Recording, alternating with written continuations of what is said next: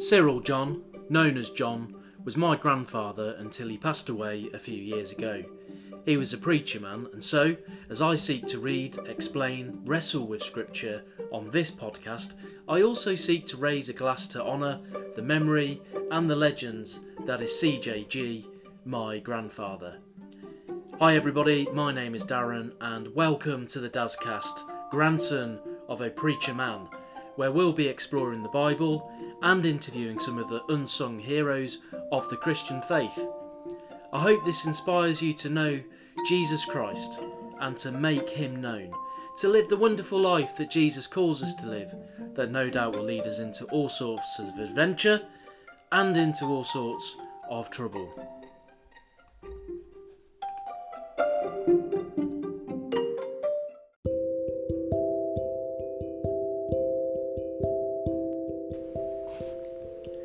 Good afternoon, Saints, or good morning, or good evening, depending on where you are in the world or at what time you are listening to the Dazcast, grandson of a preacher man. We're working our way through a letter written by Paul to a church in Corinth. It's actually his second letter, although we call this letter 1 Corinthians. And we've been working our way through this letter, reminding ourselves that we are called to be God's holy people, to partner with Jesus Christ in the uh, in the coming of God's kingdom to this world, and that this uh, this this partnership is all about service, it's about sacrifice. And last uh, last time we, we read together one chap one Corinthians chapter six, we talked about sacrament, our bodies being an outward sign of an inner working of grace of God's Spirit working out through our bodies, through our lives.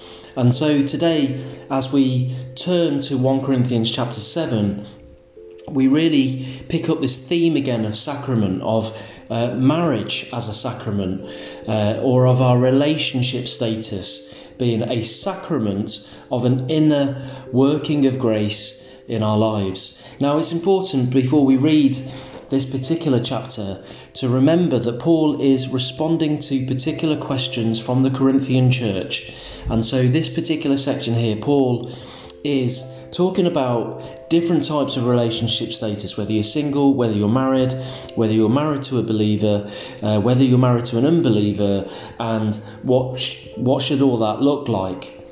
And it's, it's quite easy to get lost in the detail.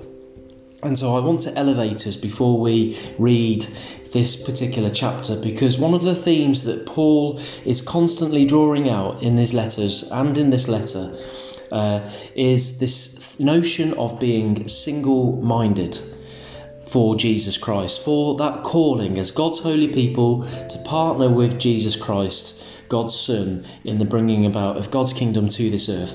Paul, in his letter to the Galatians and 1 Thessalonians, uh, and in this and in this letter, there's a theme that runs through his whole life about being single minded. And that's not single minded in a relationship point of view, uh, but that is just being solely locked into that purpose and that vision. And really, Paul offers advice about different relationship statuses, and, and, and almost in every one, he pretty much says it's it's better to stay unmarried, just as I am. Paul clearly tried to model that.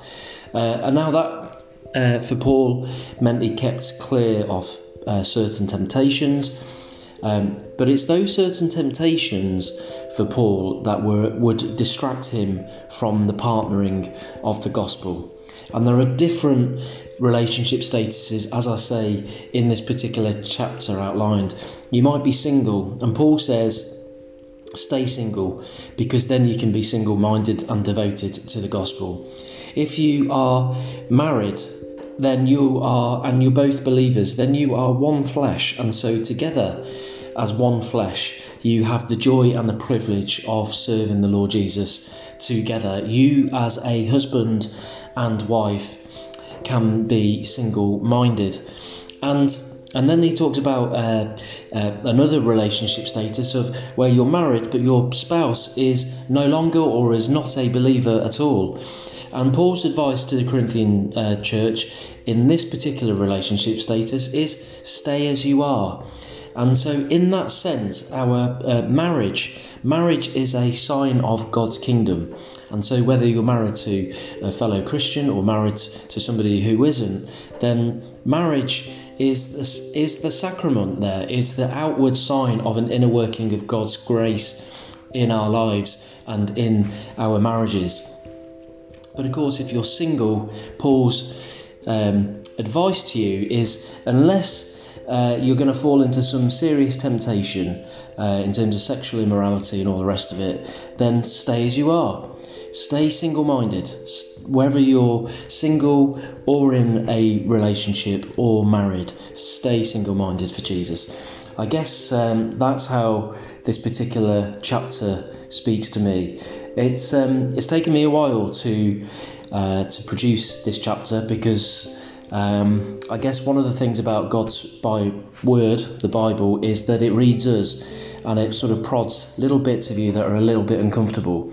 And so I've just had to process that for a week or so. So really sorry that it's late, but here we are, 1 Corinthians chapter 7. Now about the questions you asked in your letter.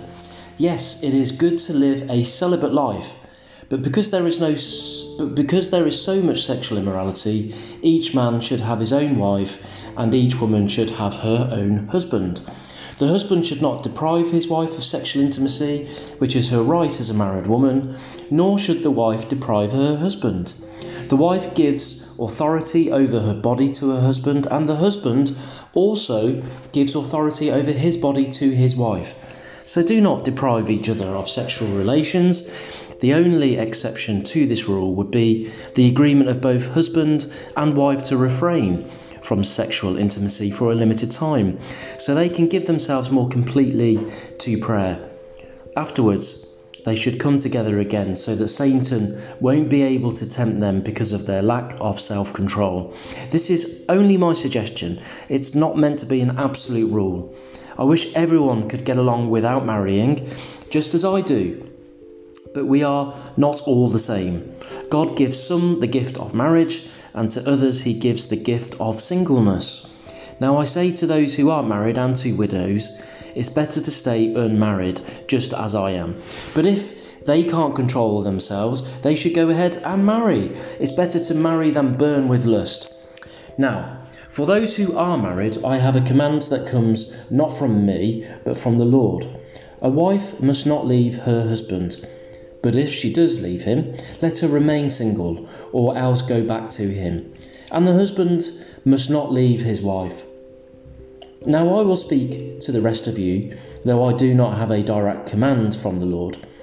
If a Christian man has a wife who is an unbeliever and she is willing to continue living with him, he must not leave her.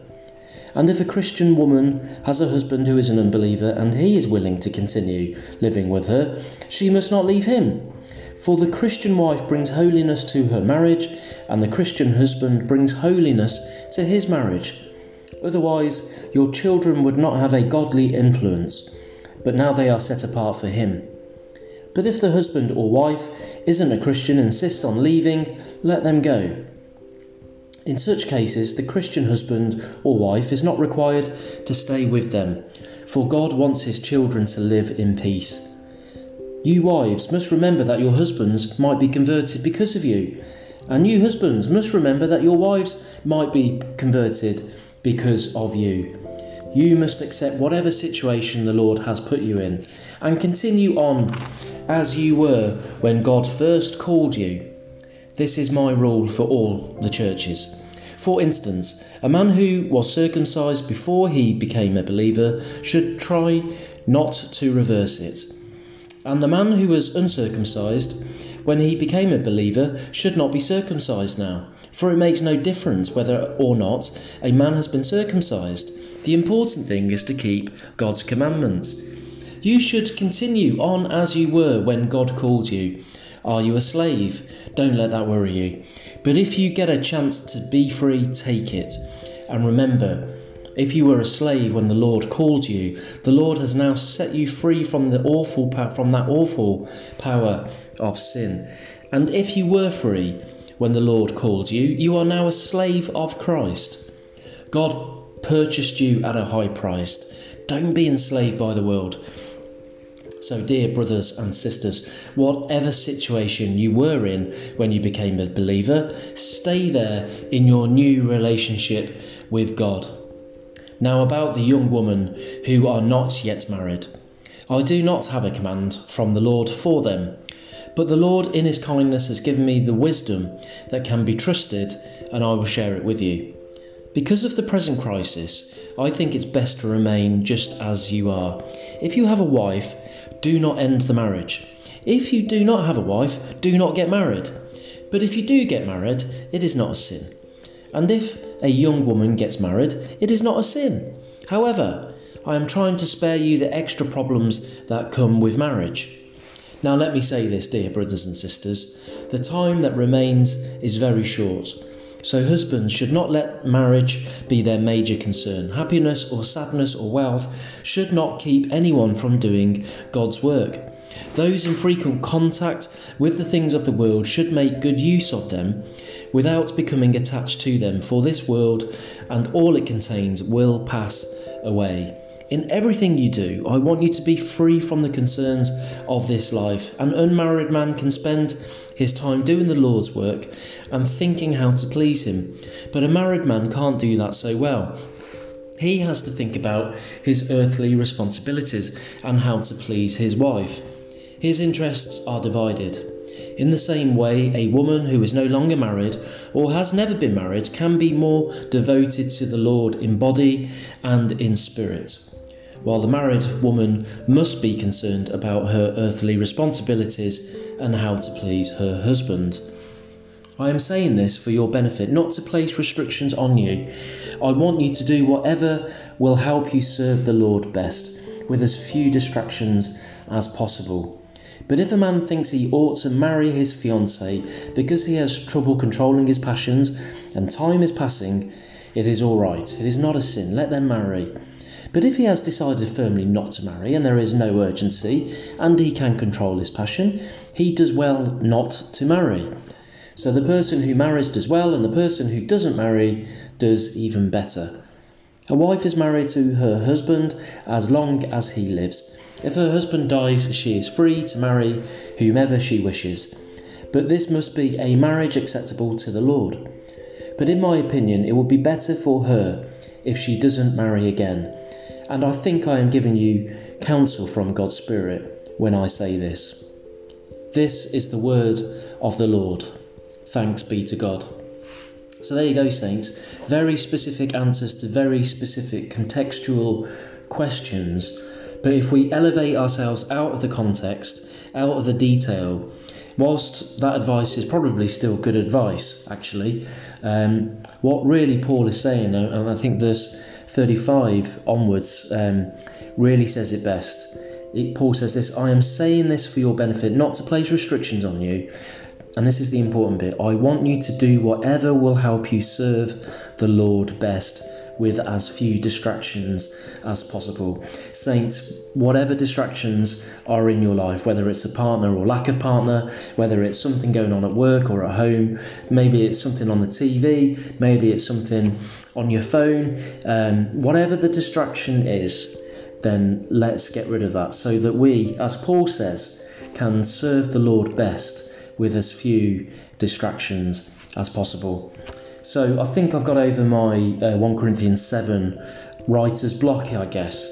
And so tomorrow I may have another writer's block as we look at 1 Corinthians 8. Again, a very specific question, a very specific answer about uh, Christian freedom, uh, specifically about food sacrifice to idols. So let's see where we go with that tomorrow. And uh, grace and peace, saints.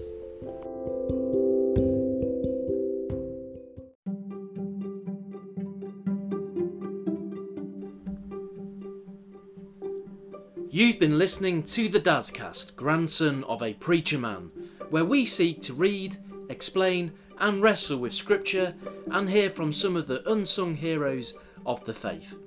If you've enjoyed listening to the Dazcast, then don't forget to like, share, and subscribe, whatever podcast platform you are listening on.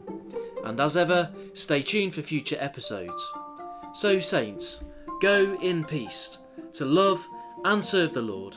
In the name of Christ. Amen.